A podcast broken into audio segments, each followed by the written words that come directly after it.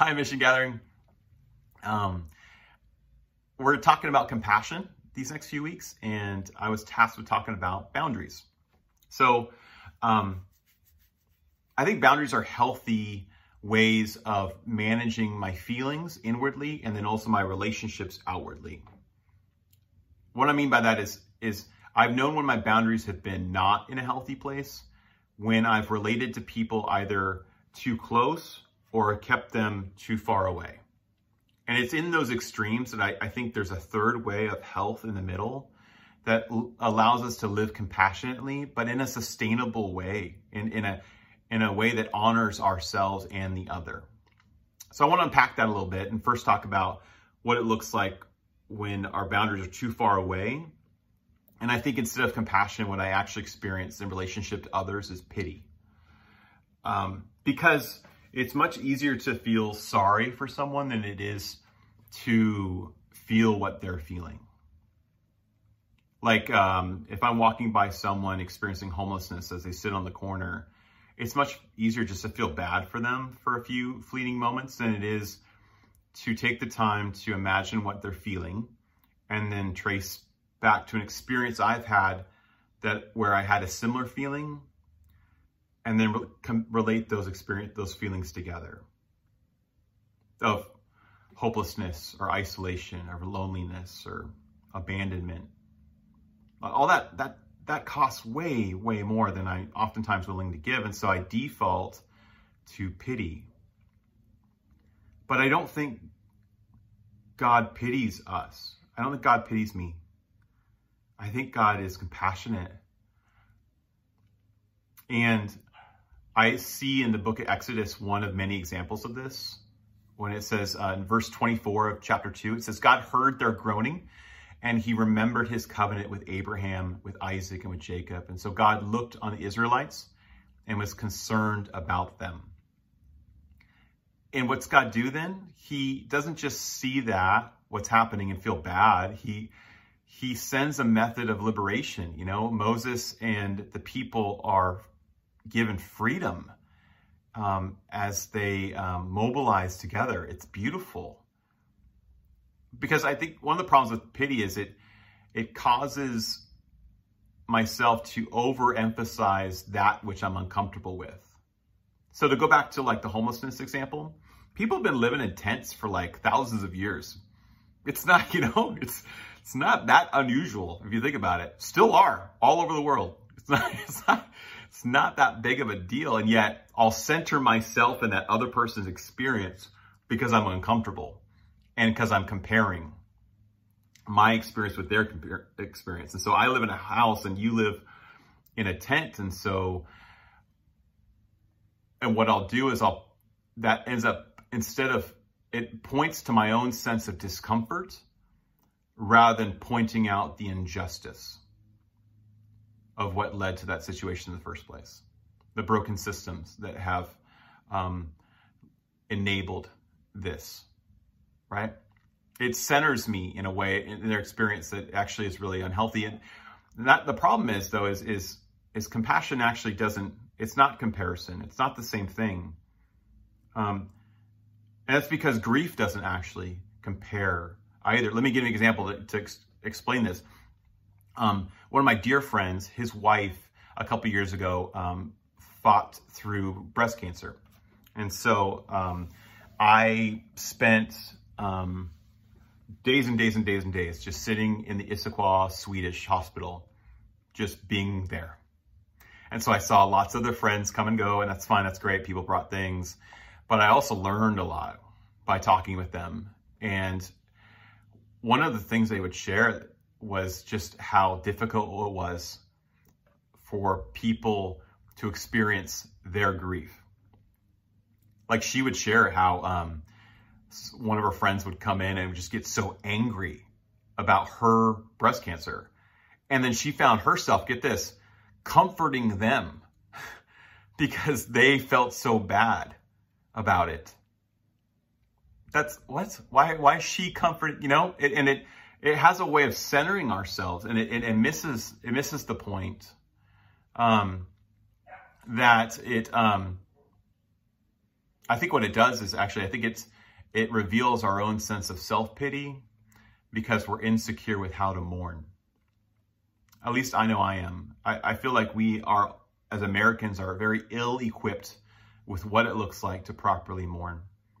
And if we're going to be compassionate people, we got to get really, really used to mourning, to, to experiencing the grief of others without defaulting to a sense of pity or self-pity. As a, um, a Enneagram 2, I don't know if you're familiar with that. It's been helpful for me, but one of the ways I know that I'm always going to go in unhealth is if I start acting like a martyr. Like, oh, and it's just self-pity is all it is, right? Is I, how could they do this to me? And why did this happen to me? It's just, it's just self-pity, but ultimately, oftentimes where it comes from is my martyrdom comes from a Messiah complex because I thought I could change everything. And then I felt bad because everything went against me. But I, I think compassion is healthier. I think that's the healthier road um, because it doesn't, I'm doing all those things out of defense of myself. I'm trying to protect myself and you're trying to protect yourself. We don't want to experience my friend's breast cancer, like the feeling she's going through. And so we'd much rather get angry and go through our own cycle of grief. But but I think compassion decides to enter into the feelings of another. It um, and I think pity is exchanged for compassion when we dare to really know others. Just like self-pity, by the way, is exchanged for humility when we dare to know ourselves. I mean, it's as simple and yet profound as the scriptures say, to mourn with those who mourn. Like it, it, it's simple, but wow, how difficult that is. To just mourn with those who mourn. One of my favorite examples of this is in scripture in the story of Jesus and Lazarus. And it's, it's the shortest verse in the entire Bible. I know this because uh, I went to Bible college. So you're welcome. And it just simply says Jesus wept. And um, and it's because it, it's happening in the context of his friend, his good friend Lazarus has died. And uh, Jesus shows up late and everyone's like, where you been? And um, he doesn't have a good excuse at all. And he gets there and the Bible says he starts crying. But then just a few verses later, the Bible also says that Jesus raises Lazarus from the grave. So he knew he was going to raise Lazarus from the grave. And yet, what I think that story reveals to me is something beautiful about humanity. That hope and grief can coexist. And one does not discredit the other, but they both are held together when we live compassionate lives. Hope and grief can coexist. They're not mutually exclusive. So ultimately what I'm trying to say with this point is that pity cannot survive close proximity. So the antidote for pity and moving towards compassion, if you feel like you've been hurt and so you've put up some defenses and so it's it's resulted in pity because it's defense. I get it. I've been there too. I don't want to get hurt again. And so what we've done then, right, is is um we um the antidote to that is to choose to get close again. To choose to feel what others are feeling. To emotionally get close to people. Um, so on the other extreme, right, that's one, is, is people keeping people too far away. But then the other extreme too that we've experienced is keeping people too close. Um, and have you ever experienced that? Like where someone's asked something from you, right? They asked to borrow something or they asked for you to help them move or something, whatever it is. I cannot stand helping people move. That's why I don't own a truck, by the way. Boundaries. So But we they ask you for something and then they ask something else of you and and and then um and then it, it starts to feel like they're no longer asking from stuff of you, but now they're asking, they're taking parts of you, and it starts feeling like an infringement on your boundaries. And, and I've lashed out in those moments. I've ghosted people. I've buffered, whatever it might be. But but it, ultimately, what's happened is they've they've uh, moved in on who I am as a person, and it's and it's become um, codependent or some kind of unhealth has sprung up. They've made me feel they've played the perpetual victim, which is a great manipulative tool, by the way, because it always makes you feel indebted to them, right? and then you always feel like you have to help them. These kinds of these kinds of things start end up happening, and it, it, it makes a really unhealthy relationship. And I've learned that um, that it, it's actually really it's ultimately about dignity. Because when I reassert boundaries in my life and say, no, this is actually where where I end, and this is where you begin, and this is who you are, and this is who I am, and and what I'm actually doing there is I'm, I'm maintaining the dignity of myself, right, and saying, no, this is where I end. But I'm also reminding them of their own dignity, that this is actually where you begin. You are your own person. And I am not you and you are not me. We are separate and yet, yes, we are intimately connected as common shareholders in this humanity, but we are different. We are unique and separate, and that's okay. Um, it's frankly, it's, it's helped me learn how to stop saying sorry all the time.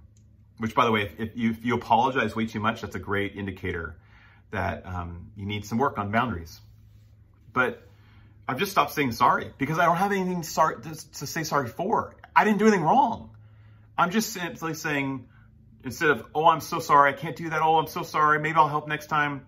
It's all, that's actually not dignifying of them or of me. Instead, I've replaced it with just simply, no, I'm not willing to do that. And I, and that's hurt people's feelings, of course. And, but it's, it's a way of inviting them back into what health looks like. And it, it's maintaining the dignity of myself and ultimately maintaining the dignity of others as well. As I've studied um, poverty uh, as part of my um, current doctorate studies, I have found that um, that what people need most, oftentimes, generally speaking, is a sense of personal power. So hope is this idea that um, that a situation can change, right? But power is a belief that I have the ability ability to change the situation. And one of the best ways to increase power in someone, a belief of personal power, is to provide dignifying experiences for them. Uh, when I used to uh, work at a food bank for about a year uh, down in Issaquah, that was central to everything that we did. Uh, it, it, was it dictated why we do what we do. Uh, they used to have a model where we would just hand everyone um, the same bag of groceries that we pre-packed, and so everyone got the same stuff and we changed it to a select model where we can go, go, around just like a regular grocery store and pick out what kind of apples they want, oranges, and if they want um, uh, dairy free or if they want um, gluten free or you know whatever it might be, that they can cater the, their unique needs of their families. And and it's a small thing, I know, but it but it was it, it lent to a sense of personal power. You have the the power of choice. You get to select. That's not me. And it, it spilled over into the way we provided customer service not charity, but customer service to people. And hopefully it provided a dignifying experience so that people could leave with a sense of, I can change my situation. I have the ability, I have that power to do that. It, it's also spilled over too in, in, um, in how I've um, viewed advocacy in some many of today's current um, cultural um, conversations we're having whether it's about race or gender inequality. I, I used to shy away from talking about those things as a white male because I don't want to mansplain or white splain things and like, look at me, another another white guy with a podcast giving his expert opinion about something. Like, no one needs that, right? But I've learned that I don't need to speak for people. People, everyone has their own voice. Um, what I can do is amplify the voices of others that have been marginalized. And that's how I see um, that's how I see advocacy nowadays is to amplify, not replace. I, I um, had a pastor friend that shared with me a story a long time ago about how they were trying to care for someone experiencing homelessness. And um, they invited him into their church. They, they, they met this guy in their city and they invited him over to their church and um, they provided him some new clothes and some food for the night. And he came back the next night and um, he started attending services and um, uh, coming on Wednesdays and Sundays, and, and they were just uh, the whole congregation was just so excited because they were he would stay afterwards for the um, the buffet, and um, they just were helping him. You know, he had several uh, changes of clothes now. He was looking sharper. They got him a haircut, and all this stuff. And then out of nowhere, um, he just stopped coming, and they were so let down. They were like, "We did everything for this guy, and and it just all of a sudden just ghosted us. We just he just vanished." and, and then, and then I, I, I, decided to ask the question. I, I said, um, what, what did he do for you? And the pastor, without thinking, he responded, no, no, no, no, that, that's our job. And therein lies the problem. Because nobody wants to be a charity case forever. It actually goes against the very DNA of who we are as human beings that we have this inherent value and power within us, given to us by our Creator. You and I are the imago Dei, the image of the divine, that will not allow us to be a charity case forever. It will revolt against that eventually. Because uh, you and I are far more valuable and far more powerful than, than we will probably ever know.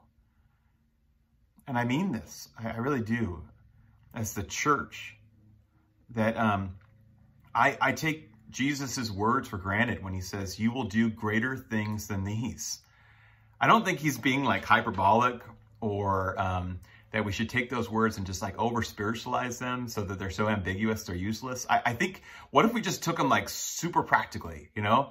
That Jesus healed thousands and so let's go heal mil- millions. Like, let's just one up them everywhere we go. You know, like what, what that's, what if that's actually what that verse say? I don't know. Maybe it's not, but I think it might be that, that when he says you'll do greater things than these, that he's, he's, he is trying to reawaken this sense of personal power that he is in, in, indwelled in each and every one of us as human beings, as the Imago Dei. That um, you read a story about me um, getting some some angry religious guys to drop some rocks and stop trying to hurt this one woman. You go topple an entire oppressive system that um, seeks to um, make gender unequal, and you right that wrong for good. Like, maybe that's what he means. You know, maybe we just go and run with it. I, love the, the, implications of that. And, and, and even take that story back to the original one about him throwing the rocks. Remember how that ends and it says, go and sin no more. I don't see that as a warning. I see that as empowerment. Like, go and run with this, lady. You got it. Like, that's our God that just believes in us and sees us stumble and fall and, and then watches us get back up with a friend and go even further. Okay, sorry, went off a little tangent. Let's let's bring it home. Let's land this plane, huh? so, boundaries ultimately, I think what they do is I think they lead to joy, not cynicism. Because I've swam in these social dust justice pools for a long time. I have. And people that do this kind of work can be some of the most miserable human beings I've ever known. and they've become so cynical. But I've come to believe that cynicism is just another defense mechanism that keeps us from joy, that keeps us from true a true life of compassion. Uh, Rob Bell explains it this way. I think it's profound that that cynics are usually people who are scared to go through the suffering, so they just stay on the edges of it, critiquing those who try to enter. But if you and I decide to enter into it, like really go in to the sufferings of this world, to feel what that person sitting on the corner is feeling, to um, realize the amount of work that we need done to change our climate crisis, to put in the work, to feel, to truly feel. On the other side of that is actually joy. And it's like this profound joy. It's the joy that allowed Christ to endure the cross. Because it didn't end at the cross. There was joy on the other side. I just thought of that. There was joy on the other side.